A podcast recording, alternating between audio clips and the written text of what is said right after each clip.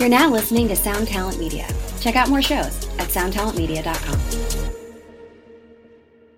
Hey, what's up, everybody? Welcome to the podcast. I'm so glad to have you here.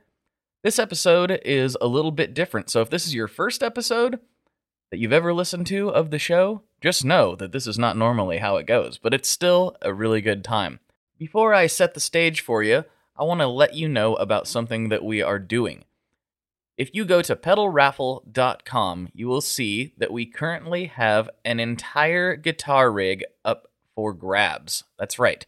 From guitar to amplifier, you could win an entire rig and you could potentially help some people out who've been displaced by the recent fires in my area and also help out the firefighters that risk everything to keep us safe. Like I said, all the details are available at pedalraffle.com, but let me just highlight the fact that this is a rig valued at over $4,600 that's all going to one person, and it is truly epic.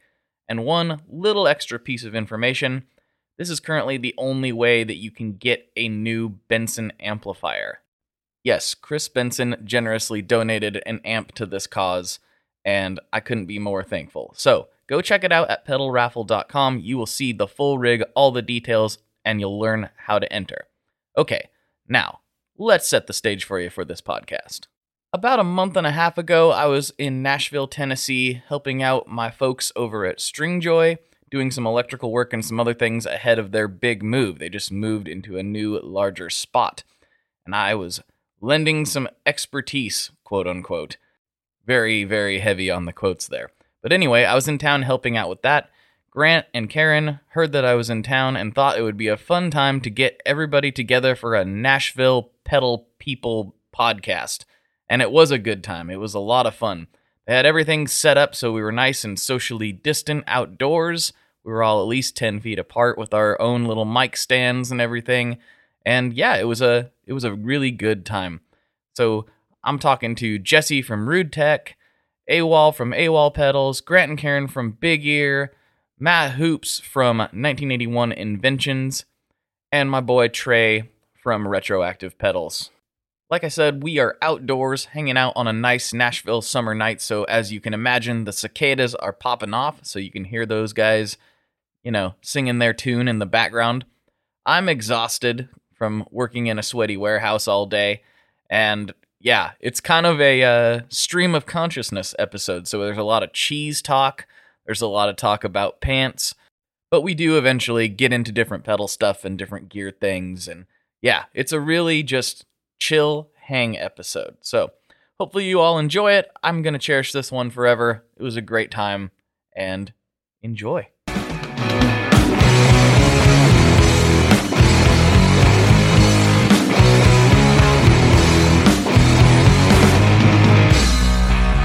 You guys are all recording? I am Yeah, I'm going. I'm recording now. Same. recording. Uh, That works. That probably worked. That hurt me. All right, the No, it cops is are on the funny. way. I was like, what do I do? What do I say? I don't That know. works. No, it's, it's just. I think it was the unexpected nature. That My made my, it- I swear to you, my first thought It's was to special. to yell "Hooba stank." I don't know I wish you would have. That would have been wonderful. For some reason. We got to leave all that in. That was great. That was phenomenal. We still live here. Yeah, I know. Hooba I, think, yeah, I think we'll have it. Yeah. All right, They I'll like do the little think. intro thing and we'll go in Yeah, that circle yeah. and uh, we'll see where the journey takes us. So, here we go. So, yeah, hello everyone. Welcome back to another episode of the Tone Mob Podcast, the show about guitar tone and the people behind it. I'm your host, Blake Weiland, and today we are sitting outside the Big Ear Pedals HQ with a bunch of pedal people from Nashville doing a weirdly socially distant podcast hang. I would have hugged everyone already, but we're just staring awkwardly from a distance. So we'll go in a circle and uh, we'll uh, tell you who all's here. Let's go. Hey, I'm Jesse from Rude Tech. Hey, I'm uh, AWOL from AWOL Pedals. I'm Karen from Big Ear Pedals. And I'm Grant from Big Ear Pedals. I'm Matt from 1981 Inventions. I am Trey from Retroactive Pedals. And I don't know what's going to happen right now. We're just going to roll into this and hope for the best and let the cicadas serenade us into the night. I don't know if you guys can hear that or not, but yeah. So I guess maybe a little backstory to what we're doing here, because why not? Uh, I'm here in Nashville helping Stringjoy prep to move to a new facility. I'm pretending to be an electrician. don't don't listen to this, anybody who's an inspector in Nashville, but I'm doing my best. Uh, and uh, yeah, we're gonna be moving over just a few doors down to a bigger spot, but we needed to run a bunch of electrical and a whole bunch of other stuff, and it was like that or pay somebody thousands of dollars to do things I already knew how to do. So I decided to risk the vid and come down, which I was not stoked on. But here I am with a bunch of homies. So that's what I'm doing here. What everybody else do today? I ate uh, I ate ten mozzarella sticks. I, uh, I I I went to the post office. Oh, and I I didn't I didn't want to go to the post office, but I had to go to the post office. And I walked in, and there was only one person in there, so it felt good. I was happy about that. that makes it better. Yeah. It's kind of a monumentous day, though, for you. Oh, it is. It was. I don't know if monumentous is a word, but I said that earlier, and I also questioned that after Yeah, saying, "Is it yeah. Monumental, maybe? monumental. Yeah, Yeah. that sounds better. Because Grant's been holed up. Like, Yeah. Big Ear team has been isolated in the best sense. Oh yeah, I don't go anywhere anymore. I, I never went anywhere. You didn't go anywhere Anyway. before. Uh, but today I went to the post office, and I I, I figure, uh, can we make this come out after September fifteenth? I'm assuming. Uh, probably. Cool. Well, then Yeah. then it'll be known by then. Okay. Uh, I dropped off the first batch of Albi uh, demo pedals for the people that will be doing YouTube. Golf clap. Uh, yeah, YouTube videos. And uh, so it's been two years in the making, and that was incredibly exciting for me. And I called Karen as soon as I was done, um, as soon as I mailed it, and uh, she didn't answer. And I called her again, and she didn't answer. And I called her again, and I was so excited. And then for like an hour, I was trying her, and she had uh, passed out because we've been working so hard that, uh, and staying up like till like 4 a.m. every night. I was literally sitting up on the couch with my phone in my lap, petting the cat. that was pretty. Just that was- out. that, and just out. You know that sounds great, but I want to hear more about the mozzarella sticks. So, All right, so listen. like I like took a we huge taste nap some afterwards. varieties or what's going on? No, no variety at all. They're all the same mozzarella Cheese stick. cheese heads or by Frigo? Um, whatever Costco sells. Okay, In cheese bulk. heads by Frigo. All right, good Yeah. good choice, good choice. I like that. Mwah. I like that. That's, great. actually what they are. You know the Costco. Of course I do. I have children and they love Oh. they love mozzarella sticks. Whereas I just and eat like so a child. And so do I. But you know. Oh wait, I just got mixed up. You said mozzarella sticks. I'm thinking string cheese. So forget Oh, everything yeah. I just said. I mean, and I, I, don't go know. to town on some string cheese too. Oh, can we swear? I should. We shouldn't swear, right? Try not to. Um, okay. Are Good thing to know. mozzarella sticks and string cheese not the same thing? No, string cheese is the string cheese. Like you peel it, you know, and mozzarella sticks are the fried ones, like at Fridays. Oh yes, Mhm. right, right on. Yeah. I was thinking that you were because you said that you were eating cold. Didn't you say you were eating cold cheese? Listen, said I eat a lot I of cheese. It's hard to keep straight at this point. Yeah, that would be like somehow like way bigger story to eat 10 string cheeses. I mean, I've yeah, done it's it a little before. more gnarly for sure. I've definitely ate 10, 10 string cheeses. That'll lock you up. Oh. Yeah, I kind of that's no figured you were hurting. Yeah, I, my stomach hurt. I took a nap immediately afterwards. I was out for like an hour. I got up and was like, "Oh man, wasn't there spo- something I was supposed to do tonight? Where was I? I was supposed to go somewhere tonight." Oh, but I do have a doctor's appointment tomorrow. That's oh, interesting. So yeah, about the cheese or no, it's it's unrelated, but I might, you know, change the whole uh the whole conversation tomorrow morning to be about the cheese. I just, ask him like how you know. how much cheese can I eat? And it's I don't care about the socially acceptable level. of I'm just more worried about What's how much the- cheese can I eat. before I get cheese poisoning, how much can I eat? But yeah, I've got a doctor's appointment for the first time since college tomorrow, Wow. and I should not have eaten so much cheese today. I hope you're okay, man. yeah, I appreciate it. Well, I was just kidding about really diving into the cheese thing. Yeah, 'cause I here was, we are. You know, We're was just here being now. that guy. You're along for the ride. but I we love it. I love it. I, I actually think that because you know my listeners may not know about Albi because they didn't all attend Summer NAMM last year. What Oh, what's guess. Albi? Oh, I, I guess I, yeah, I did a bad job there. Uh, Albi is our first uh, new release in several years. I actually just did. I looked back on Instagram to find out that it's been five years since we've we've put out a couple little like limited things, but first time like a full product release.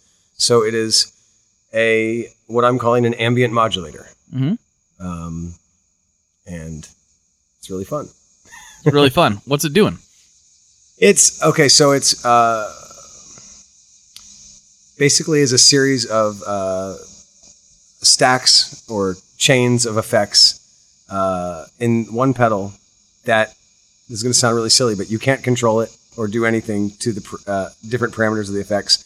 You literally have eight uh, patches, and you can blend them in. Uh, and that's the only control is you have a blend knob. It's kind of, uh, it's kind of not entirely, but for people with uh, option paralysis and uh, people that just want to plug in and make a tone and start playing their instrument and writing music right away. So I played it. I don't know if it's changed since I played it, but I really enjoyed whatever version it was when I played it. So I'm All- excited. everything you heard is the same. We've just added some kind of like hidden features. hmm So Well, that's that's exciting one. I think. Uh, well, I guess it'll be out by the time people hear this, most likely. And so, wow, is the aliens coming to get us right now? What's going on right ready. now? It's end of days. The government did say they had alien craft, so I'm wondering. I'm starting to look up at the sky and Confirmed, wondering yeah. what's going on. I don't know. I don't know how you guys feel about that, but real quick, I want to go back to cheese because oh yeah, of Um, course. cheese sticks. Uh, I don't know if anyone has ever done this, but uh, when I was a kid, I would take a, pl- a pl- I would put like a cheese stick on a plate and melt it in the microwave for like 30, 45 seconds until you have this like gooey, like what used to what resembles a cheese stick, and then I would just eat it, just like with just peel it off and eat it like with my hands, like a like an animal. Uh, but I loved to, to, to, to do that. Mhm. And I maybe six months ago, Karen got cheese sticks, and I thought I'm going to try this again. And turns out it's still awesome. Oh, I was all right. I was wondering where you were going to go with that. It's like, oh, this was a horrible idea. Mozzarella. This is a string cheese mozzarella, right? Yeah, yeah, like string cheese. Like you melt it, and then it's even stringier. How long do you got to put it in the microwave for to get it to the right consistency? Like 34. It starts. That's the thing is, if you put it too long, it starts to bake a little bit, and then around the edges, and it gets crispy, and that's even good too. Yeah, well, that's true. It's a treat. You ever tried throwing it in the fry pan? You're, you're uh, talking my language. I, I gotta- think you should do it. I think you should definitely try it. What's everybody's favorite kind of cheese? Since we're talking about cheese so much, You know, what? I'm gonna pass on the first one. I don't. Yeah, I don't even I want wanna go talk about last. cheese you anymore. wanna go last? Yeah. All right, Trey, I'll start to Start. think. Yeah, I'm a big fan of Gouda cheese. Gouda, yeah. Um, Solid but pull. honestly, lately I've just been going back to Colby Jack cheese. There's nothing wrong There's with nothing Colby wrong Jack. with Colby Jack cheese. It's so good. Yeah. And then honestly, I'm starting to get into blue cheese now. All right, I like that. So three cheeses. Yeah, that's good. I Matt? don't know what farmer's cheese is, but it's really good. I feel like that's just a made up. Like we got some milk and uh, we don't know what to do with it. Yeah, what kind of milk is it's it? Goat? marketing. Is it? Was it cat? I don't Is it- know what is it it is. goat? And they just uh, they just Oh. Cheese this Cheese really depends good. on what I they got changed on the my farm. I changed my choice. Oh, Cotswold cheese is my number one. ooh, It's kind of like oniony, yeah. cheddary kind of thing. I think there's even granules of some sort in it. It's uh, try it if you never tried it before. All right, Cotswell. Cotswold. That sounds pretty good. So what? What do you want to talk about, Matt? Tell me about your cheese. Putting you on the spot. No, he doesn't want to talk about cheese. Oh yeah, I, I don't know. Yeah, I'm kind of like cheese overload right now. Yeah, I'm, I mean, I like I, I like a good pepper jack or a cheddar. Mm-hmm. Uh, but yeah, A brie? You like a brie? I, yeah, I can get down with brie. All right, cool. But you want to talk about something other than cheese? No, no, it's Okay, good. Because we're going to only talk about cheese for the rest of this entire podcast. I hope everyone's okay with that. that's why We're we're, not- here. We're not really going to do that, but did you have you have something on your mind? Nope.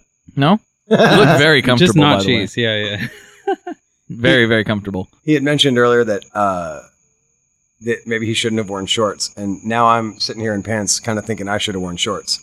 Oh, I'm loving the fact that I wore shorts. I am a shorts man. I love shorts with an undying passion. Yeah. I would wear them as often as possible. and Wow. Recommend So- it to anyone. So Blake, do you find yourself wearing shorts more in the pandemic or just No, a I, regular amount? no regular. I always wear shorts. Like I love shorts. I do wear pants sometimes, but So I was constantly. I don't know if it's like being in a band, but I would just wear usually black jeans mhm. all the time, even in the summer. Just Kind sweating of my through. vibe.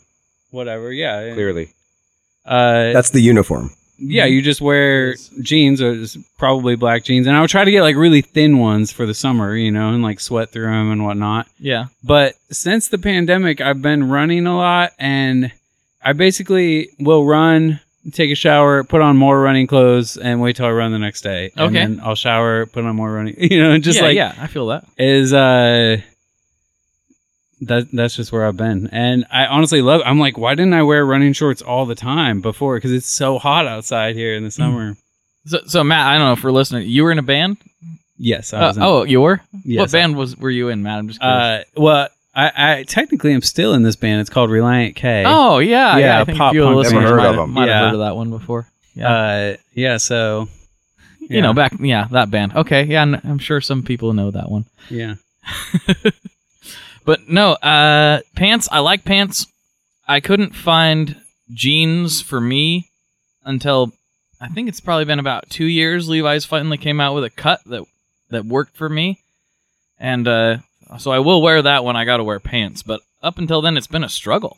It's been a Well- real struggle. You know what I wear now? I don't know if it's cuz I'm 39 and just I'm in this like Patagonia stage of life or whatever is. I don't know, dad dad wear. Right? Uh, but I, the only pants I've worn in probably like the last eight months, maybe a year, are uh those like stretchy Lululemon pants. Ah. I kid you not. It's like a, it was like a joke. I, like I got them kind of as a joke, but then I was like, no, wait. I think these actually are the best pants ever created. Uh because they're just they're thin, they breathe, they stretch. They're just like black. You don't think anything about them. I like the sound of this. Yeah. Yeah, I, I wear feel like stretchy you're on a Levi's, so I'm with you. I'm with you on that. I got the 541s, which are which sound like they're like the big like big leg pants, but Yeah, I'm not familiar with all the they're uh, Levi's number. yeah. So the system. 541s are a new-ish thing. They're for those of us that would be thick with two C's, Yes. uh, and uh, you can have like a kind of a, a straight leg, so it doesn't look like huge wide legs, but it fits the upper part just just so. Nice. and nice. it's been a struggle of mine for a long time, which nobody knows because they can't see me. But it has been a struggle in the pants department, which is why I'm a shorts guy.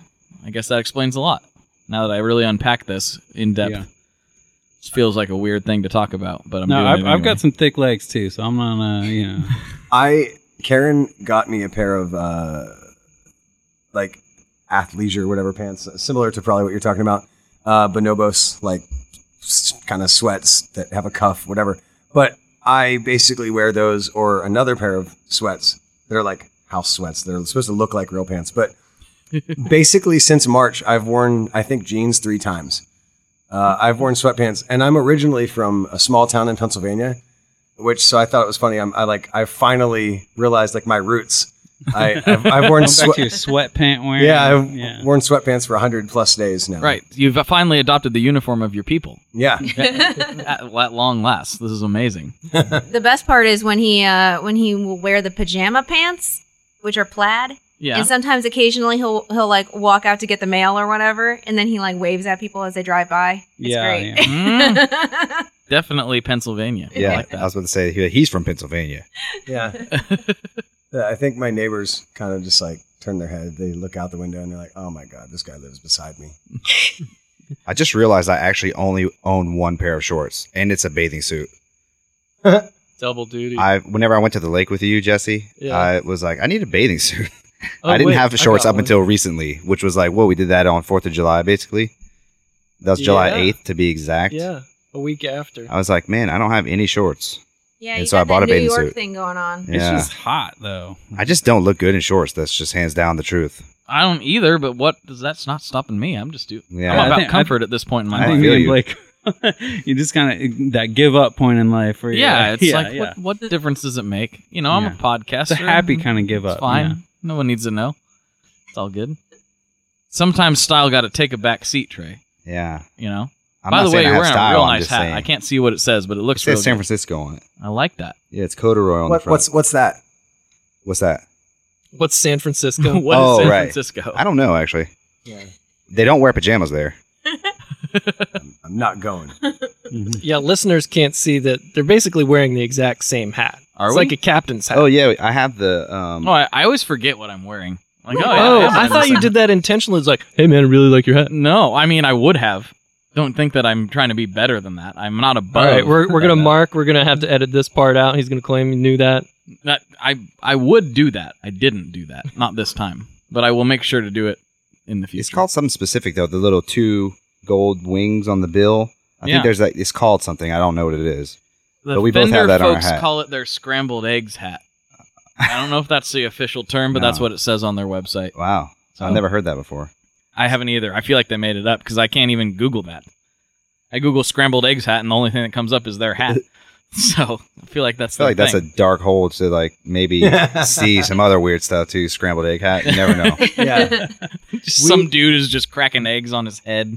Last night we went down a like a YouTube rabbit hole. Um, Karen knows one of her old classmates is in the band Hed PE now. Oh, And what? they've been a you know obviously banned for probably like twenty five years. Right. And so this individual is just like a newer member, but she brought them up and it was like, hey, let's listen to them just for like, because Well, what I do they sound like? I you couldn't remember because I had remembered vaguely hearing Hed PE in high school, which was like much long, like a longer time ago.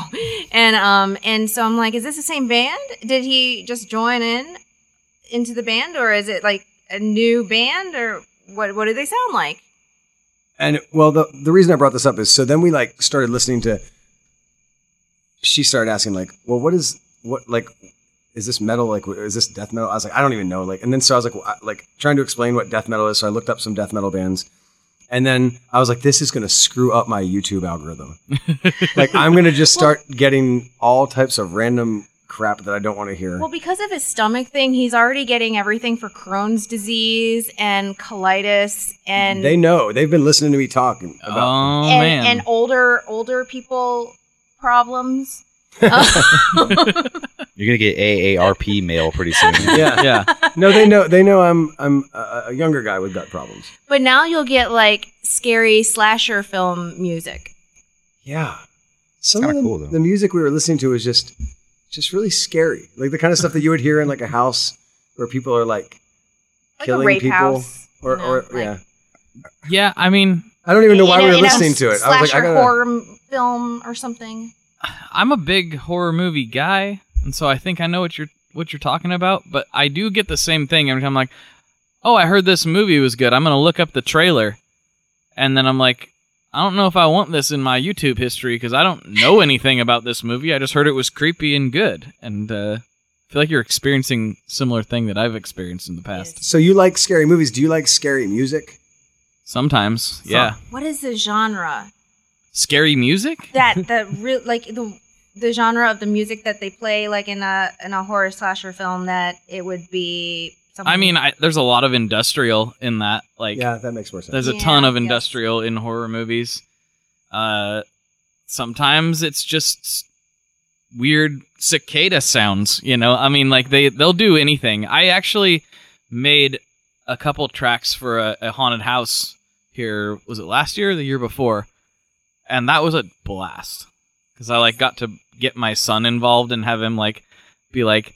No, no, stay away from me! And like put a bunch of reverb on it and like did all this crazy stuff. And it was just like thundering distorted bass with just it just like I was like I'm gonna make the grossest sounding thing I can possibly make and people I brought it to the haunted house and they're like what is this this might be a little much for the children and I'm like well yes, that's how you know you did that's it. how I do it that's that's what I do it's fine Oh man. You think so? Haunted houses. That's coming up soon, but that won't happen. that's not yeah that's not gonna happen How could you even do that?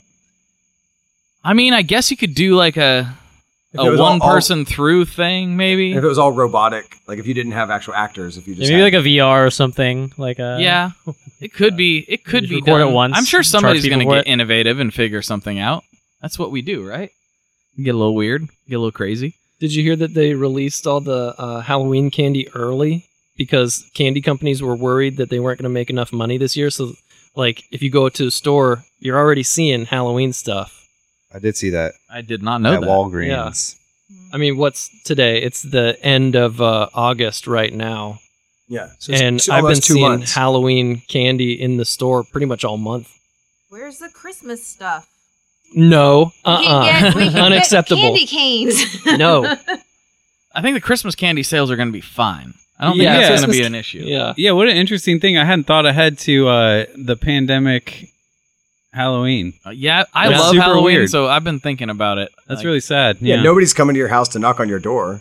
Or Exactly. have you give them anything from you to the like. Well, I, I mean, yeah, maybe some people will, but you got to think that number is going to be way down. Yeah, yeah, You don't want those people coming to your house. yeah. True. I live in like a very residential neighborhood, which you would think would just have so many trick or treaters. And I've only been home for Halloween one time, not intentionally. I've always meant to be. It's just like something was going on, or my kids had something, you know, whatever. Finally, I was home for Halloween one time. We got three people that showed up. And so I guess I'm probably going to get zero this year. So I'm not even worried about it. Yeah, I live on a street that it's it's like an event. Like people drive from all around to go to this one street Mm-hmm. to trick or treat, and so I yeah, I'm, I'm really interested to see what it's going to be like this year. You're just going to leave like a socially distanced candy bars on yeah, the lawn. like a trail of you could just start throwing candy at people. You get one candy bar and one wet wipe. That's all you get. that's Don't take super 10. weird. just yeah. dip it in bleach and a- whip it at them. This is- wow. Just give them a drop of uh, hand sanitizer.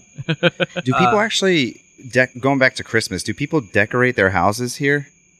oh yeah, Like- Oh definitely. yeah, Yeah. people Really- definitely. Oh, because Yeah. like as a kid, I grew up. You know, everybody decorated their house with lights, and everybody walked around the neighborhood to check it out. And then as I get older, it just it seems like just people stopped doing it.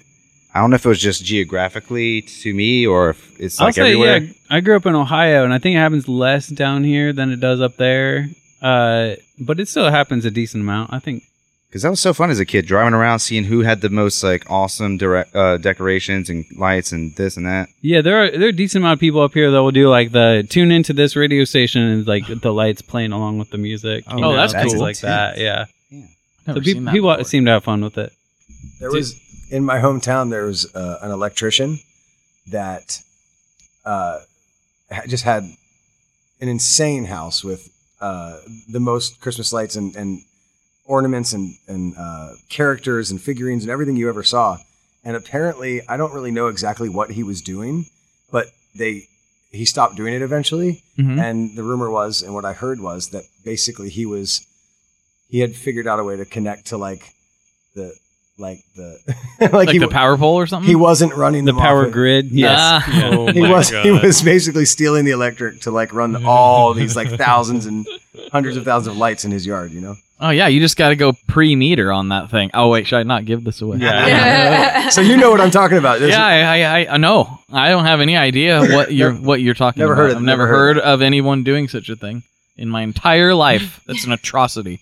I condemn it because this is public record. I like the uh the um when when the houses do or that that one have you seen the mu- the video of the house with the Darth Vader and um Star Wars theme song? No, They do the light show and it's like it's just wildly entertaining. You should watch it. I'll have to be googling that later. I know nothing. the guy I think the guy does does light shows, you know, like as a profession. Oh, right. So he just did it for his neighborhood. But I can imagine his neighbors were like, "Turn it off." I I also heard a story uh, when I was a kid. I think it was my aunt that told me that their neighbor. She lived in um. I'm not, I'm never gonna remember it. Uh, something Hills in in Michigan, outside of Detroit somewhere. Um, nicer area. Uh, but they everybody in the neighborhood would decorate their houses, and so it was kind of a thing that everybody did it. Mhm. There was this one dude that would never do it. And as I remember, they kept pressuring this guy and pressuring this guy. You never put up lights. You never put up lights. So he went up on his roof and he just wrote lights "Bah humbug." yeah, he sounds like fun. Yeah. Sound- he sounds like a guy. I mean, that doesn't intuitively sound like fun, but I think I would like to talk to that guy at least for a little bit. Maybe not for a long period of time. Do you like to talk to people? Me? Weird, right? I know. So strange. When I started the podcast, my family was like, "You you're doing what?" And I was like, "Well, I, you know, I I talk to people who do guitar things." and they're like, and like, what happens? Like, oh, you put it out on the internet and people listen to it, and, so, and like, so you have a radio show where you talk to people about things you like. I'm like, yeah. You mean like your real life, but with like a microphone in front of it instead? Like, yeah, pretty much. That's just what it's become. So, but speaking of the pandemic and all the craziness, like I know we've all had to adapt in weird ways. For me, it's not been all that much different except for extra sanitation and not seeing people. But what about the rest of you? Like, what is what have you had to do business wise or personal, or is, has anything like unique stood out outside of the norm?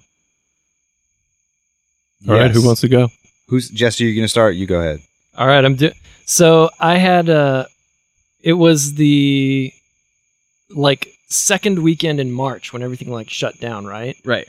And I um my sales dried up for those next 2 weeks and I was like, "Oh crap. I'm screwed. I don't know what's going to happen." Mm-hmm. Then April was actually my best month of sales since uh, that previous Black Friday Mm-hmm. and I was like, "Oh, this is it. I made it. I am a millionaire now. This is this, This is what I will do. Yeah. And I was like spending my yacht money in my head already, and uh, things slowed down, got back to normal. But like, I feel like everybody was just like at home. They got their twelve hundred dollar check in that April, and was just like, "Okay, I'm gonna spend it on something," and they realized this is gonna last a lot longer. Mhm. And um, then I just started getting a little weirder on Instagram, started getting a little weirder in my email list, and like uh, just telling people I was running experiments on them. And I released kits for sale because people seemed to be like at home looking for uh, quarantine hobbies. So right. I started doing a kit. AWOL? Uh, yeah, I think at first it definitely. I, I feel like I noticed a spike in sales, but um, yeah, I think everyone's attitudes when receiving like their twelve hundred dollars, I think, were very different, and our outlook of like how long this would last was even different then, right? Um, so it's just like kind of interesting and weird to see where that will end up. But I think being in like a boutique industry, like making boutique pedals, I think by nature of that, people are going to spend money on it if they want to already. It's like they're they're going to have the money to spend for it, or they're going to be financially ir- irresponsible and buy stuff that they shouldn't be buying. and I feel like that's kind of the nature of being in a boutique marketplace. Is like it doesn't fluctuate as much as like some of the other industries, but yeah, it's. I guess my life has been more or less the same with it. It's like just work from home for the most part, and um, yeah, I think it's just the the general tone of everyone else is just kind of sadder, and you don't get to see your friends as much, so that kind of sucks. But um, yeah, it's I'm fortunate to like be able to work from home for the most part and uh, have like a fairly easy transition into into COVID lifestyle comparatively. Yeah. About Big Ear crew. Uh, in the beginning, it was um, we, our sales picked up, and then uh, basically the last month they went back down again. um, uh, I think August has a big to do, big thing to do with it. Um, like August in general, I know for like I know for outerwear, August is the worst month. Tends to be the- August is traditionally our worst month. I think when you look at the record. That's what I've seen too. Most people have the blown board. their money from from the summer, and then they're starting to plan for back to school, and so they're being a little bit more conservative with their spending. Um, I think that has a lot lot to do with it. Uh, But but yeah, in the beginning, people I think they were like you said they got money and they're like I don't even. I've, stimulus never, checks just were like I've wanted this fuzz pedal for a while, and hot pockets. a lot of musicians maybe have never had that much at one time, and they're like, it's like this is like "Oh, can I buy Oh, three fuzz dear. pedals right now?" Yeah. But I think like the uh, we usually stay here the majority of the time anyway, because we're usually just working. But um, I think like the biggest difference is that I've been painting pedals, right? Yeah. So yeah, I've been that's cool. hand painting um, just people's dogs, cats, uh, Pizza. pizza. Oh, yeah, I saw that one. You know I did. Um, all kinds of different things. Hawaiian yeah, the prints. banana leaf one was my favorite. Yeah, That I like the so banana cool. leaf. That was cool. She she had wanted to paint petals and had brought it up a long time ago, actually. Um, And and we had some uh, pedals that Hannah from that used to work for Zvex, uh, Hannah May Hogberg. Uh, I don't know if I said her last name correctly, but she had painted the the our bunnies on pedals, Okay. and um, those were awesome. And I I kind of thought I was like, well, I don't know if I want to get into the hand painted thing. I, we did those because Hannah actually was the one that said like, I'd love to paint your bunnies on pedals. You should do a line with your bunnies. And so that was like, okay, cool. I guess since she wants to do that, let's do that. Uh, but I never thought we would get into it. But like Karen said, because of just lockdown, we had a lot of extra time, and I, I said like, why don't we just order you some paints and you see what you can do with them? So, because she's painted her whole life, you know, Yeah. just not on pedals. It's new new medium. Yeah. Is it weird painting on pedals versus like canvas or whatever else you usually do, or is it basically the same? No, it's like um the paint consistency is a little different. Um I use enamel paints uh which dry really fast, so you have to mix it with paint thinner to kind of give it its cons- right the right consistency. So it's closer to I want to say maybe oils or um acrylic. But uh Wait, she used to do a lot of watercolor painting. I used to do a lot of like watercolor and gouache, totally different than that. Um, but yeah, I think that the painting on the pedal itself is it is like a canvas. It's just same sort of thing. It's just flat, you know. Cool, cool. Matt, I know you've done a bunch of stuff. You moved, and then there was a pandemic, and like, what's what's been up with you through all this? Yeah, I've kind of been all over the place, uh, but and and not really. Uh, I'll also say I'm super stoked to get one of Karen's painted pedals. My wife actually saw one that she was doing. Was like, "This one's amazing." I was like, "Yeah, it is. Let's let's get it." So, uh, so my wife actually bought a pedal, and for some reason we don't have a big ear L reverb in our household. So I said, "Yeah, I've been meaning to get." An L anyway, so yeah, buy that one. It looks awesome. So we are stoked to get it. nice. Um, but yeah, on on a personal level, uh, I just just before the pandemic hit, we sold our house, which it within was a perfect setup for me for making pedals. I had built out the garage, and it was like, you know, I had everything I needed right there. Didn't have to go anywhere. You know, could just kind of do everything from our house. And uh, we sold the house. The pandemic hit, and then I was like. I don't I don't exactly know where to go right now, you know. Right. So I finally found a new space uh and it's working out really good. But yeah, for a while there it was like uh you know, questioning whether I should you, it, it really kind of limited my ability to work and plug into 1981 inventions uh which it was a it was a trial to get through but yeah i feel i feel like i'm, I'm at a good place now and uh, you know really am thankful for this space and thankful for the separation between home and work you know so Yeah, that's something I've wondered about for a while. I've like I love working at home and have for a few years, which is a nice change from having a three hour round trip commute every day. You know, I hated that. Yeah But sometimes I do struggle with the separation. And I've talked about it on the podcast a few times because it's like the shred shed is where I go for work and it's also where I go for fun. mm-hmm. And so sometimes it's hard to like I'm like, "Oh, I got to go work." And then like it's just a really strange it's a good problem to have. I'm not li- I'm not going to lie about that, but it is it's a different mental state versus like I'm driving to my work now and I will be Mhm. doing my work until I return. yes And I can do kid stuff or whatever else, you know, you need to do. Um but I think a lot of people are experiencing that right now. Like that's Yeah. a new normal for a lot of people. I, yeah, I feel like I kind of hit the opposite of that, where I was used to working at home, and now the pandemic has forced me outward. You know, like Right. it's it's like such a strange uh, thing, but I can relate to it. And now, having been on both sides of the coin, I can say there's there's good and bad to each. You know, I think the biggest thing that I miss about working at home is being able to do 20 minutes here 20 you know 40 Yeah. minutes here it's it's so much easier to just like piece out your day a little bit whenever you have a free minute and and you actually want to do that thing whatever Mhm. it is you know whether it's like uh, on your computer or taking pictures or uh, soldering stuff or you know like developing something uh, it's it's sometimes easy to do when you get this burst of energy and a free moment Uh, that now I feel like you know when I go to my shop, it's more like okay, I okay, I'm sitting down. Okay, I gotta have a goal for today. I've got you know like Yeah. and it, and I'm thankful for that separation because I can kind of get into a different kind of flow state. But honestly, I miss the productivity of being home. You know, Yeah. So which was an odd thing because I felt like I was trying to create space so I'd have more productivity and you know it's I think I think there are good good and bad sides to both.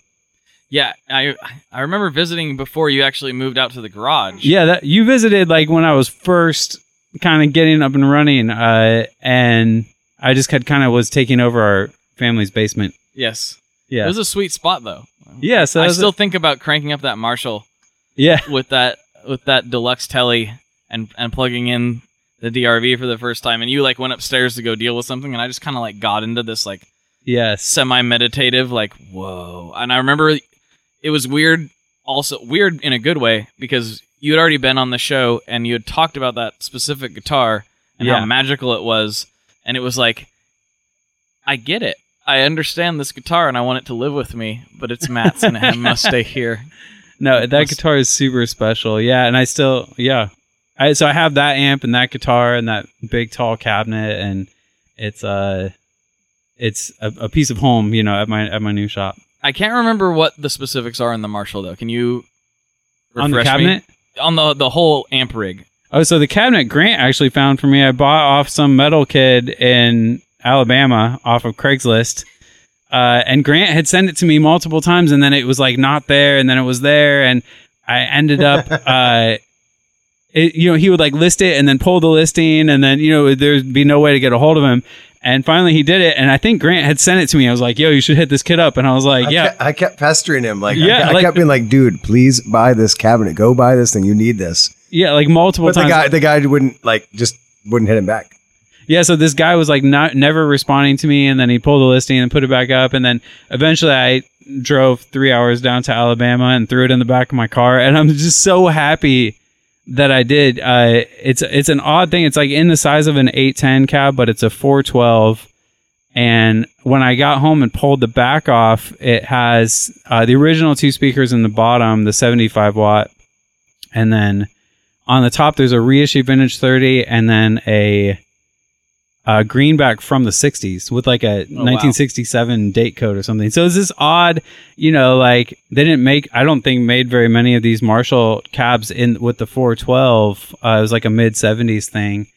Uh, and it just fits that amp so well. I've used many different cabs, you know, with that, with that one Marshall head, um, that I bought in like 2001 or something. Uh, and this one is, is just, is the most right with that head. Yeah. There's something about certain cabs. My favorite cab also is a weird Marshall, which different scale. It's a 212, but it's diagonal 212, so it looks Ah, yeah. like in pictures people think it's a 412. I've seen it in pictures. Yeah. Yeah, and that thing sounds good with everything. I don't know why. That's Some awesome. people, I remember like reading reviews on that particular cabinet when it first came out, and a lot of forum dudes were like, "It's dumb. It can't do anything but metal." And I pl- plugged a Fender 75 into it, and it was like, "What are you guys talking about? Sounds fantastic I- like, with everything. I don't get it." But That's awesome. Yeah. Yeah. I love that. but Trey, you're new. So you came on the podcast quite a while ago, and you were in Nolans, Yep, and now you're not. I'm not. So tell us about all that and what your new experience has been. Uh, so my pandemic has been slightly chaotic, a little in a lot of ways, personally. But I moved here at the end of May. Prior to that, in uh, I was supposed to go on a tour in March, um, ba- basically March to July, and so I had moved all my stuff into storage. I was rehearsing a lot of drums because I was actually supposed to be playing some drums on this tour, and obviously that was all canceled. So instead of moving to Nashville after the tour, I decided to move during the pandemic because I had nothing else going on. On my, I didn't have any work, so I I just decided to move in May. So I've been here for three months, and um, you know I have a couple friends here that I hang out with. I hang out with Grand Karen a lot, and I've I had a whole bunch of stuff that I built up. At, I I basically got a whole bunch of new um, parts and enclosures before the move. So moving my quote unquote shop here, I got here. I was able to build a lot of stuff. I sold a good bit of dot chasers when I first moved here, and I thought everything was like going well. And then I kind of hit a stalemate, and then so I'm sort of like in between designing some new um, face plates and stuff, and just going through some design stuff, tweaking it. But mostly, I've just been hanging out. My tour was canceled, and I'm just here hanging and building pedals and you can. trying to sell and hanging out. Yeah. Yeah. Yeah, it's been it's been weird for everybody. I remember I to my Patreon subscribers, like when it first started hitting, I was just looking at everything and going like, I don't I don't know if I'm gonna have to like go work at Amazon or whatever. Like I don't know which is fine. Like I would I would and would still do that if I have to, but like I was just like, I don't know if I'm gonna be able to keep up the schedule with the podcasting and because I I was just kind of like envisioning, you know, Jeff Bezos taking over the world, and uh, I'm gonna have to stop doing this. And it's been so. I just want to thank everybody that's tuned in and kept supporting the show and doing everything because it's like I've gotten busier than ever, which I did not expect. I was actually doomsday prepping in my brain, so like, like uh, so yeah. I just want to. That's been my normal is just like the same thing, but way, way, way busier and. So thanks to everybody that's listening and who's supported it anyway to make that happen. So, which includes buying stuff from the people I work with. So What what, what all does the um? This sounds so much better, by the way. I just changed, swapped mics. okay, Uh, I don't know there was something going on with the other 57, but this one sounds great. Uh, what all do you like? What are the Patreon uh, patrons or whatever? Like, what uh, extra things do they get that other people don't get? Oh, so I mean, the main thing is like for people who just want more of this. They just want more podcasting, which is most people. Uh, they they get an extra episode every week. So it's usually an extended interview with whoever that week's guest was. Sometimes it's been, you know, just random chats with my friend Jess, and it's been a few different things. I've done little demos here and there, and like showed some like different comparisons of like strings and gear, and showed off some weird gear. And the audio only demo is not as appealing on the wide scale of things for people, but I think it gives people a chance to actually critically listen. Yeah. Instead of just focusing on the production of the video or whatever.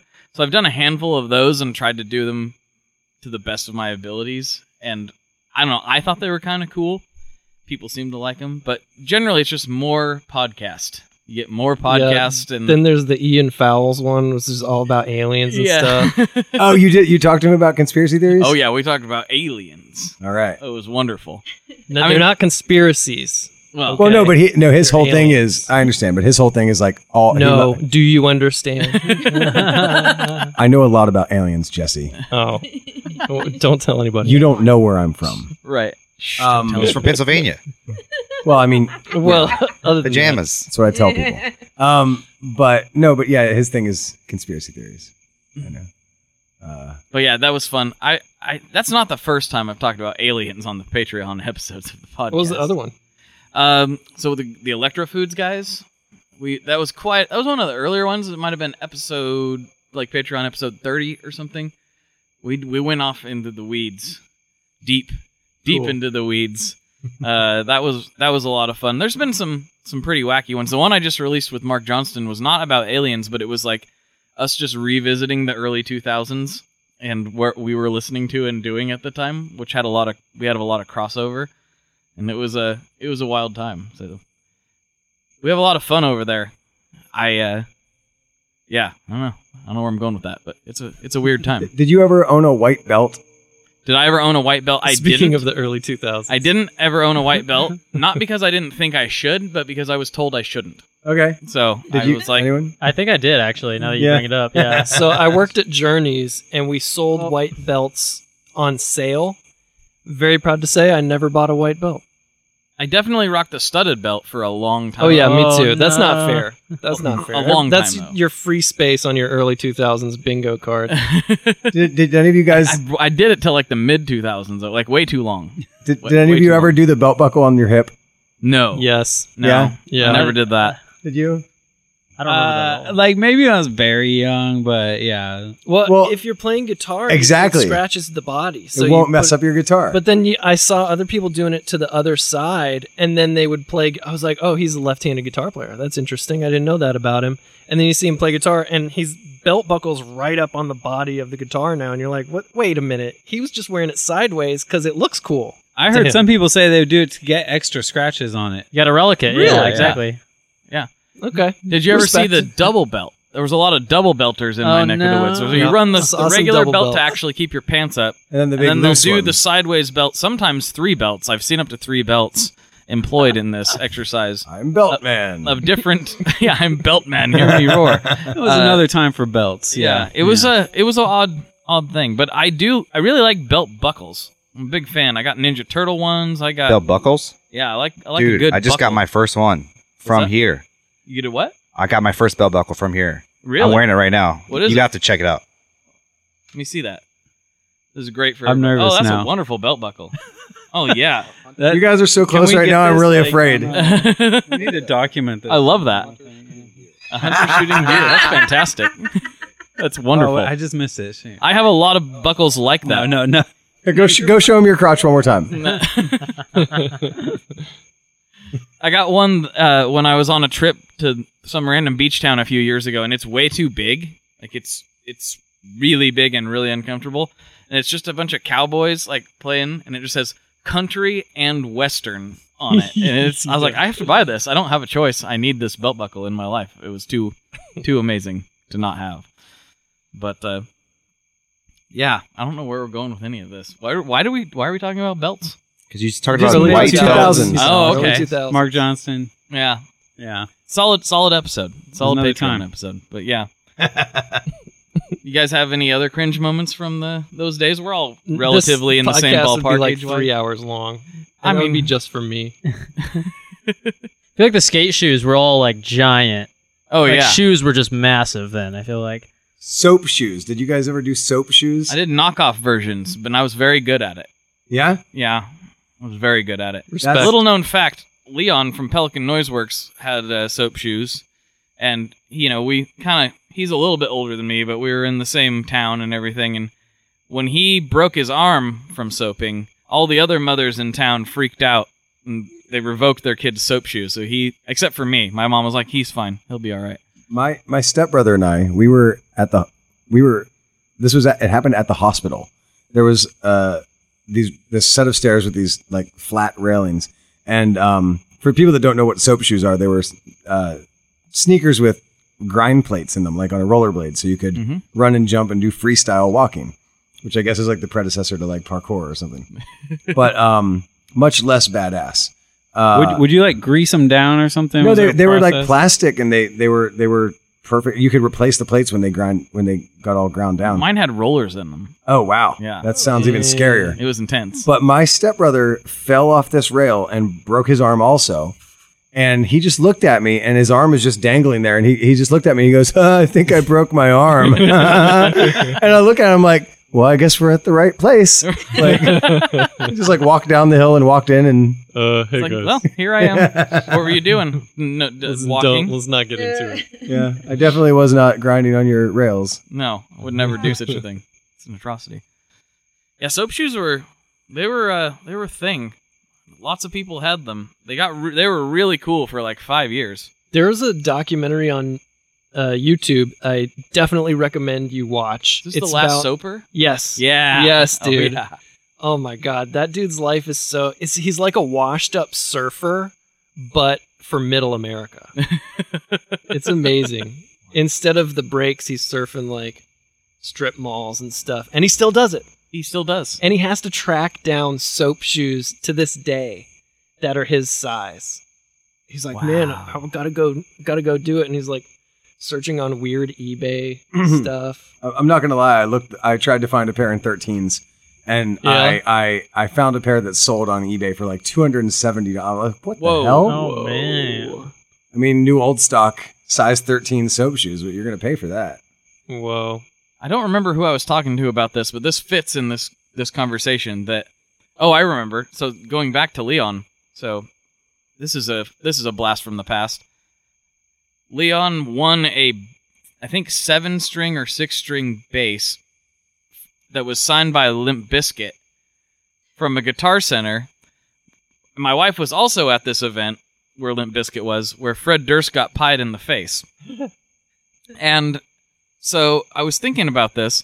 He sold this a long time ago, but I think Limp Bizkit at its peak is long enough ago that he would probably have gotten more money if he had held on to it and sold it now, because they're almost kind of nostalgic in a weird way. We, we were listening to them last night as well. Yeah, exactly. That's what I'm talking about. See, I was listening to them a couple weeks ago. I was We like, hit- you know what? Yeah. Give me something to break. You know what I'm I, saying? I we hit if, Limp Bizkit and Slipknot. if you we listened to all kinds of music last night. If you can get past the lyrics, the their the music, they're like they were very they were good at being a band. They, they were great musicians. And Wes Borland's awesome. He is. And- There's no arguing with that. I like him. So If you were going to desi- design a pedal for Wes Borland, what would it be? oh man. A distortion. All of you. I I pose that to everyone because I don't do pedals. But Some it would be some thing that was distorted and modulating at the same time. an Albie and a woodcutter in the same box. yeah, yeah, yeah. There you go. I would love to make a pedal for Wes Borland. Just put that out into the universe. Yeah. We're doing it right now. Everybody's judging me right now. I know it. no, we're not. No.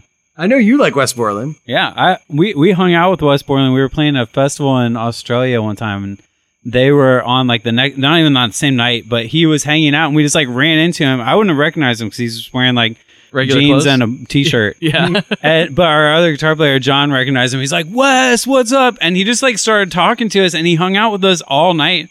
And he was just like super chill, normal, like Yeah. Like he was That's just like a good dude. I was like, yeah, I like this guy. He's, he was great. Yeah. That's awesome. and he techs he he's usually his own tech and he does his own he does all his own costumes and travels with a wardrobe and he's Yeah. he does it all himself Oh, really? nobody nobody does his makeup nobody does his outfits he does all of it I had no idea. he's I did not really know that. connected to all that stuff yeah he seems like super down to earth so Man, I'm gonna put it out there. Wes Borland, come on the show. Yeah. Let's go, Wes Super Borland. cool. I would love to talk to Wes Borland. That'd be fantastic. Yeah. This is good stuff. What are we at? Where are we at now? 53 minutes. All right. This might be a good time to roundtable roundtable this question because s- some of you have been on the show. A couple of you need to be. Oddly, they're split like down the middle. The way I see it right now from my vantage point.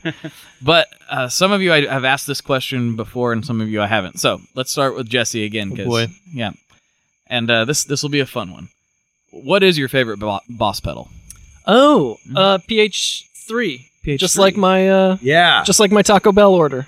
I like PH three. What's a Taco Bell? PH3? Oh wait, I mean, you know when they mixed Taco Bell and uh, Pizza Hut together? oh yeah, Yeah. They- Yes. on the value deal, you get a PH three. It's a personal pan, cheese pizza, some breadsticks, and a giant Baja Blast. Because where are you going to order any? but I like the. Uh, it's not the PH three. I think it's the PH two. It's the phaser. It's the green Boss phaser that is not the digital one. I think the three is the digital one. Yeah. with the with the step mode So yeah, yeah, yeah, yeah. I think That's the right. three is when they also added the resonance control. As I think one and two might have only had the speed and depth. Yeah. Does yours have the resonance knob, knob on it? Man, I don't know. Well, the reason I like this one so much is because in high school, this is like the first modulation effect that I saw. And this dude, Matt, he was a senior in high school. I was a freshman. So, of course, I thought everything he did was the coolest thing ever. And we were in this band, and he went making some really great radio for the people. And I was like, whoa, what is that? And it was this PH2 or 3. I'm not sure. But yeah, Green Boss Phaser. nice. Hey, Awol, what about you? Oh man, there's there's a lot. Um, for me, it's probably got to be the RV5, the reverb, Mhm. and like the older version, right? Not the the one without the shimmer. But yeah, I don't know. I just really enjoy the modulate on it. I think that's like a fan favorite setting for most people with that pedal. And then uh, the spring is a little whack sounding on it, but I don't really use spring reverb. I, I like room and hall just for like a basic reverb, and I think those modes sound really good on it. Cool. I don't remember what yours was when you came on last time, or if I even asked that question. Maybe I didn't. I'm gonna probably get this wrong. Is it the PS3 or the PS5? The I think it was PS5 Super Shifter. Yeah, I think the five is the one. is the one you that were like, talking. yeah. That sounds PS5. familiar. I love that pedal. Yeah. I love it. I need to buy a new one because mine started acting funny. I need a PS5. use it too and much. a PS3. Really, I need both of them. Well, I need PS3 is the pitch shifter delay. Is that what the PS3 is? PS3. Yeah. Okay, yeah, it's the PS5. A lot of people. I kind of forgot about it. I've asked that question so many times, and a lot of people have brought it up. And every time I'm like, "Ooh, that sounds, that sounds really good." And I think that's the one that the guys from Thrice said was the cave-in pedal, which I love cave-in. I didn't really realize that. And now I've heard it a few times. Like, oh yeah, I got to get one of those. So is this the three or the five? the three, Okay. if I'm remembering correctly. I'm very tired, so I may have said some really dumb in, A lot- like things. A lot of people that thing. a lot of people when you see the five, when you see a PS5, um, people tend to have two of them, and th- I want to get a second one. I well, I now need to get a third one because my first one's broken. But um, people will have use use them because uh, uh, you can have it in momentary. Uh, so uh, most people that I see that have two have it like one for an octave up and one for an octave down. Mhm. So you literally just tap the pedal and you can s- change the speed of how it how it ramps to the the pitch. But usually I have it just immediately just mm, you know uh, Right. And I love that pedal so much. So I need a second one. That sounds like a good time. Grant, I was surprised you didn't say that one that you're borrowing from me. Oh my god. Okay, yeah. No, that's my new favorite pedal. The vocoder, the Boss vocoder Okay. is amazing. If Oh you haven't my used God. one, I've seen it, but I don't know anything about it. oh, okay. you say. Well, we've been we've been I've been teaching Karen how to play drums. Oh, sweet. and so we have uh we we haven't unofficially started a band because accidentally we became a two piece band. We didn't we did not intend this, but we live together and we are now making music together. And so people are gonna be like, "Oh, look, another two piece band." And we're like, "Dude, we got locked in our house. What are we supposed to do?" um, but so we are calling ourselves Band of Pandas, yes. and um, we've been just jamming and making music. And I thought this would be really fun to to uh, try to use a vocoder with the bass.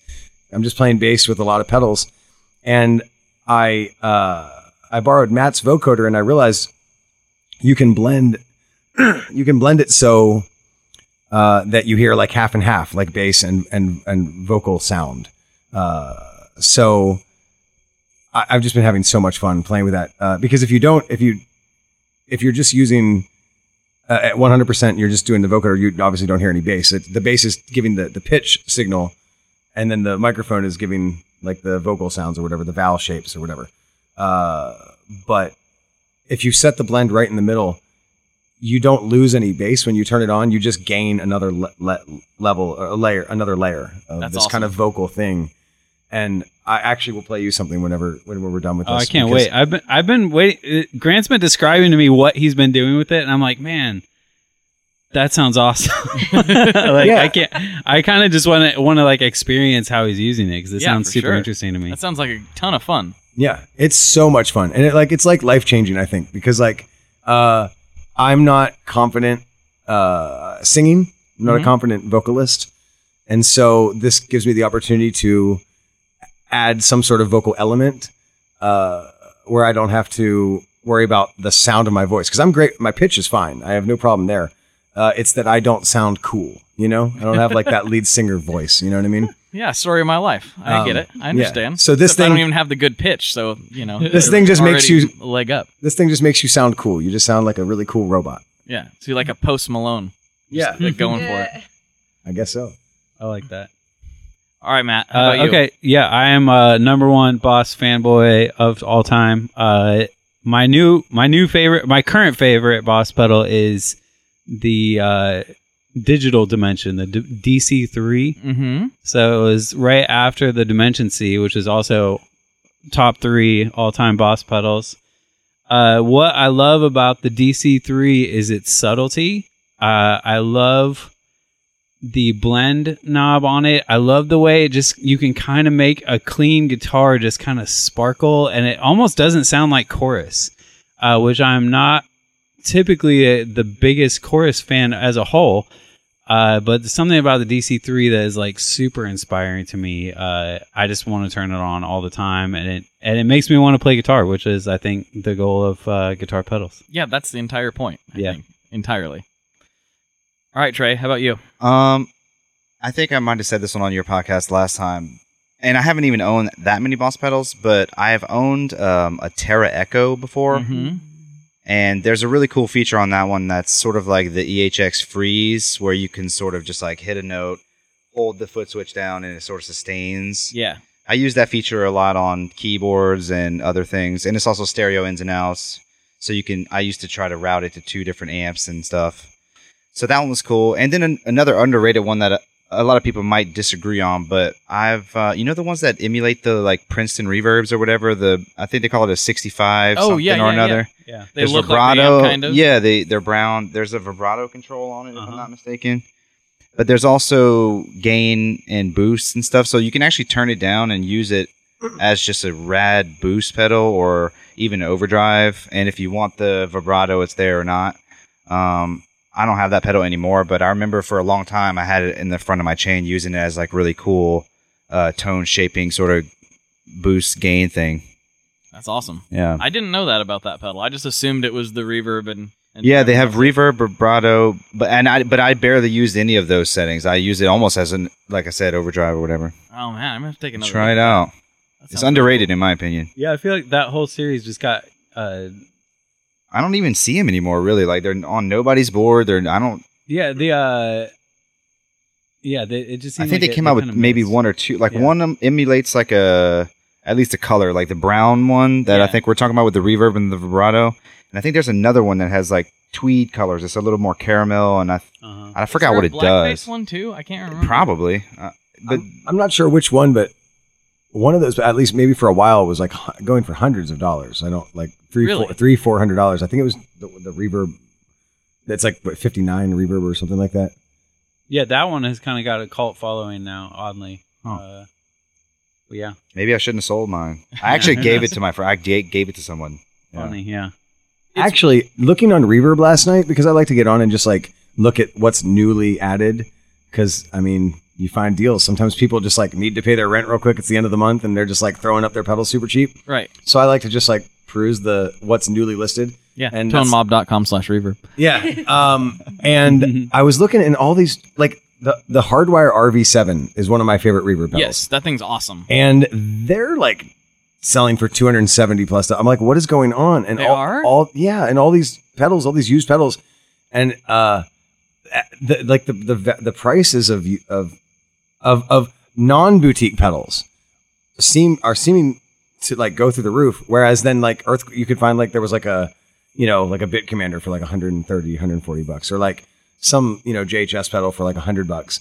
But then the hardwire is 270 and i think in in a, in a way maybe JHS is to blame for some of that because he's making so many people aware of all these pedals that they now didn't know they wanted Yeah. uh, but it's weird that the boutique pedals uh, boutique you know whatever are, are seeming to stay lower in price and the all these old pedals that you would have never looked at 10 years ago are now getting you know some recognition or whatever Yeah, I mean, I'm talking about the DE7 all the time, and I realize that maybe I finally have hit the point where I need to stop because they're going for like 120 to 150.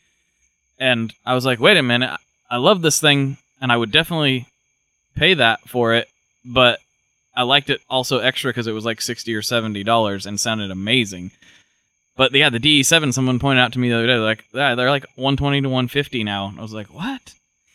When did that happen? Crazy. I know Josh Scott did a video on it, so I'm gonna blame him and not me because I it's not your I don't want to take any blame for it's not, anything. it's not your fault Another pedal that's seemingly getting more popular is the Line Six. Uh, you know the Echo one, the big brown bulky one that weighs like Uh, five pounds. the Echo Park or something? It's the Echo else? Park. Yeah. I thought I was about to call it that, but I Though, yeah, those were. I saw an Echo Park and it was like a buck sixty. yeah, those are. There's a bunch of settings, and there's that really cool reverse setting. I think people are using now. Mhm. I think the uh, one of the guys from Meris designed the Echo Park, and oh really? and if, if I recall correctly, that was kind of it's kind of like one of their whatever I forget which is it the Polymoon I don't know which Probably the Polymoon. it's like kind of like the uh what's the word I'm looking for? The continuation of that, like kind of like Yeah, it's Take- like the, the the next thought. And Yeah. that, uh, yeah. The Polymoon's insane. So I wouldn't be surprised if that. I can't remember what is, all is going on in the Echo Park, but I know there's the reverse and there's another setting that people go bananas for too. I don't remember which one it is off the top of my head. I almost bought one at Eastside Music Supply because they had like 17 of them and they were all like 50 to 70 dollars because Kings of Leon just brings piles of pedals into Eastside Music Supply and just drops them off like here we don't even care just sell these. Right. and they had like there's like 20 Digitech whammies and uh, all these Echo Parks and all these whatever because they use just random pedals but they just have stacks of them. And I totally should have uh, not, not even because it was Kings of Leon I don't care about that but I uh, did care that it was a fifty dollar Echo Park, and then I was kicking myself for not for not having purch- purchased that. That that series though, I had two Echo Parks, and I also had the Verbzilla, and I had you know, Mm-hmm. They made a tremolo too in that series. yeah, uh, yeah. They're all. I had the tremolo too, yeah, and it tapped, which was really cool at the time. Uh, sound great when they came out. It was pretty revolutionary. Those are the ugliest pedals I've ever seen in my life. Like it's just so unattractive to That me. That seems to be Line 6's MO up until what?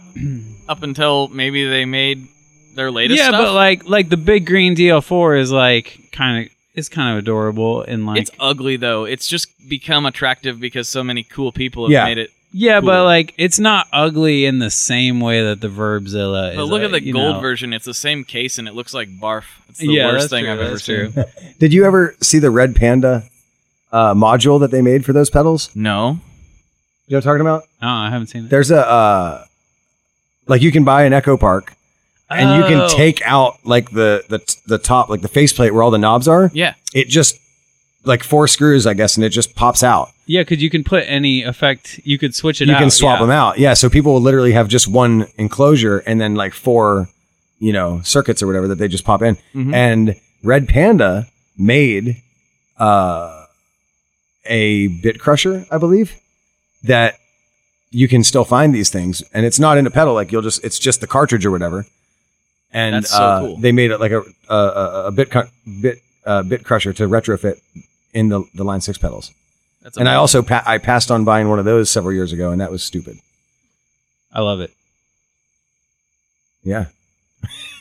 Well, everybody, we are uh, currently over the hour mark, which is what we're always shooting for. So this has been a great time. This was a lot of fun. Yeah. Yeah. Thank you so much, Grant Karen, for putting this together and doing all the heavy lifting like you always do. No problem. and uh, this was this was a blast. And we actually talked about pedals at the end instead of just pants and stuff. So that's cool. Cheese. Cheese and Cheese. cheese. Lots and More lots cheese. Lots of Cheese. cheese. Man, I love cheese. I do love cheese. Wow. I'm gonna get some cheese before I go to bed. Sounds amazing. Well, we still have pizza left over if you're talking. Oh talking. yeah, I probably am gonna need a slice. I'm still hungry. We actually have uh yeah. We have two whole pies left upstairs. pies Oh wow. I'm not that hungry. I just need like a slice. Well, we can send you off with some if, if you would like. All right, everybody. Well, for everyone, this is Blake, and as always, folks, good luck and good tones. All right, folks. I hope you enjoyed that as much as I did. I had a great time. Those are wonderful people, and I enjoyed talking to them. And it was great to see them, you know, especially during this crazy, crazy year that we're having. So, yeah, I'm going to cherish that one forever. And if you would like more of the conversation, because we recorded some extra for the folks over on Patreon, you can help support the show out by going to patreon.com slash tonemob. And for five bucks a month, you will get extra episodes streamed to your ears every week. And we have more of this conversation with myself and all the Nashville folks. So please, if that's something that's within your ability, slide over to Patreon and check that out. If not, please share this episode with your friends, family, anybody you think might enjoy it. I really appreciate it. And I literally live off those sweet, sweet downloads. I gotta have those downloads. That's what keeps this whole thing going. It's like a self fulfilling machine. So please share this around, and I hope you enjoyed this extra bonus episode. I'll be back on Monday with another regular episode for you. Please stay safe, take care of each other, and I'll talk to you next time.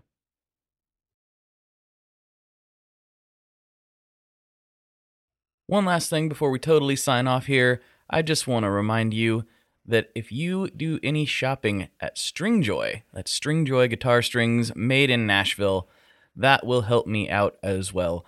As I've said for years, I'm heavily involved in that company, and I really do think they're making the best products on the market. So if you would like to try custom strings, go to tonemob.com slash stringjoy and check them out today. I seriously, seriously, seriously love what the team down there is doing. I help them out with all kinds of things, and by you supporting them, you are also supporting me as well. And hey, you need some strings, so why not get some custom strings just for your guitar and playing style? Again, the link for that is tonemob.com slash stringjoy, and that will take you right to their website, and you can do all your shopping through there, and that will help everyone involved out. So thank you very much. Talk to you next time. We are brought to you by the wonderful folks at Gun Street Wiring Shop.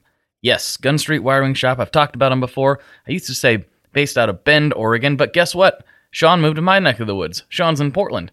Sean is awesome and has helped me with a bunch of stuff lately. And if you have wiring needs for your guitar, he can help you too. If you want to get weird with it, he can get weird. If you just need to spruce things up a little bit, there's your guy. He takes all the guesswork out of doing your guitar wiring and he makes it simple, and his customer service is top notch. And I can't say enough good things about Gun Street as a company. I really respect Sean and what he's all about, and the product is top notch. I've got three different guitars that now have Gun Street harnesses in them, and I could not be happier. So go to gunstreetwiringshop.com and check them out.